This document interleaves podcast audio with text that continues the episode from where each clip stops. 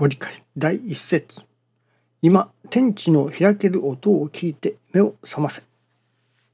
病気や難儀の続く時。今こそ天地の開ける音を聞く時であるが信心にならぬから目が覚めん。目を覚ますということは大真理のカッパである。本当の本当を分かることである。教えたから習うたから分かるものではない。一心の真心不乱の信心が必要である。一つ湯川安太郎先生は神様がご主人。氏子は番頭。一つ安武松太郎先生は一切が神様の御物。一つ私は一切が神様の御事柄と悟った。それぞれ天地の開ける音を聞いて目を覚ましたのである。そこから限りないおかげの道が開ける。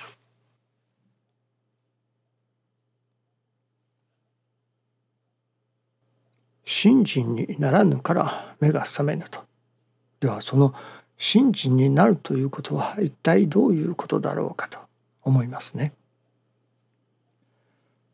その普通信心をするというと神様に手を合わせるということになりますが神様に手を合わせて何をするか大抵は自分の願い事が叶いますように物事が万事うまく運びますように病気が治りますようにといったような大抵の場合は私どもの願い事を神様に聞いてほしいと思うて始めるのが大体信心ですね。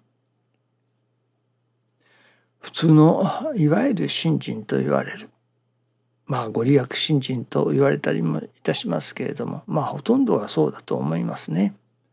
私どもの願い事を聞いてほしい。まあその願い事が何であれとにかく私どもの願い事私どもの声を聞いてほしい神様聞いてくださいというものですね。片瓶で願い捨てといったような表現がありますけれども大抵はそこで終わるのではないでしょうかね。誠の信心と言われます。では誠の信心とは何かいわゆる普通の信心と誠の信心とどこが違うのかまあいろいろありましょうけれどもその違いの一つに今朝いただきますことは神様の声を聞こうとするものが少ないと。私ども人間氏子の声を聞いてほしい。私の声を聞いてほしい。私の願いを聞いてほしい。とはするけれども神様の願いを聞こうとか神様の願いあなたの願いは何ですか？神様あなたの願いを叶えましょう。といったような神様の声に耳を傾ける。人がまあほとんどいないということですね。ですからある意味誠の信心というのは神様の声にそれこそ神様の心の声に耳を傾ける。神様は今何をおっしゃっておられるのだろうか。何を願っておられるのだろうか。どうしようとしておられるのだろうか。私どもに何を分からせようとしておられるのだろうか。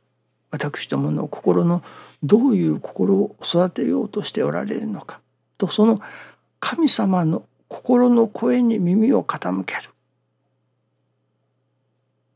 これが誠の信心のまあ一つということになりますね。まあ誠の信心とは安心のおかげを受けることです。という見教えもあります。それもありましょうけれど今日いただきます誠の信心とは神様の声を心の声を聞こうとする信心だということなのです。ところが神様の心の声というものはまあダイレクトではないようですね。その日本での愛の表現といいましょうかと西洋の人たちの愛の表現というのは少し異なっているようにもありますね。まあ、昨今は分かりませんけれども昔はとにかくまあ日本的というと奥ゆかしいものがありましたが今はどうなのでしょうかね。まあ、西洋の愛の表し方というとそれこそダイレクトに「I love you」と「私はあなたを愛しています」とダイレクトに愛を伝えるというような感じですけれども神様が私どもに「I love you」と言われることはまずほとんどないに等しいということですね。神様が私どもに「I love you」と言われることはまずないと。しかしだからこそ神様のまあ愛というのでしょうか神様の心の声というのでしょうかを聞くために私どもが一工夫も二工夫もさせていただかねばならないのだということなのですね。神様は直接表現はまああまりされないようですね。師匠大坪宗一郎氏がある時のお知らせに甘露飴をいただかれました。甘露飴今もあるのでしょうかね。その甘露飴その味噌はあの今はどうでしょうか昔の甘露飴はその両端をまあ包装紙にひねってありましたね。くるまあそのこう右左にひねるというのですかその左今のその右左にひねってあるそしていわゆるその包装紙というのでしょうかにパラフィン紙というのでしょうかね包んである。ですからそのひねってあるものをほどかなければ甘露には届かないわけですね。まあ甘露と言いましょうかねそれは神様の愛とでも言うのでしょうか。その甘露に届くためにはそのひとひねりをほどかなければならない。神様はその甘露甘露飴を丸裸でくださることはないということです。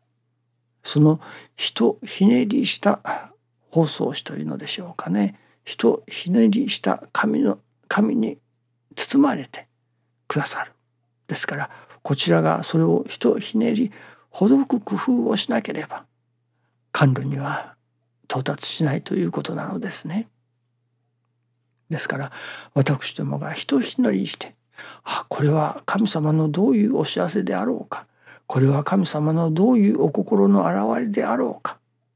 と一工夫二工夫まあ読み解く稽古というのでしょうかね。そういう努力をさせていただいて初めてあなるほど。これはきっとこういうことに違いない神様のこういうお心の現れに違いないといったようなものが心に本然と響いてくる。そしてそれが本当であればそこに相槌を打つかのような神様のお働きが現れてくる。ということなのですね。まずは私どもが私どもの声を聞いていただきたい。というばかりではなく神様の心の声を聞こうという姿勢を作らせていただく。そしてそこに聞こえてくる声は決してストレートなものではない。いわば甘露飴のようにひねった紙というのでしょうかね。ひねったものの中に込められている。ですからこちらが一工夫させていただいてそのひとひねりをほどかせていただいて初めて神様の心の声に到達することができる。一工夫いるというわけですね。まあとにかくまずは神様の心の声を聞こう聞かせていただきたいという願いを持つことが第一ですね。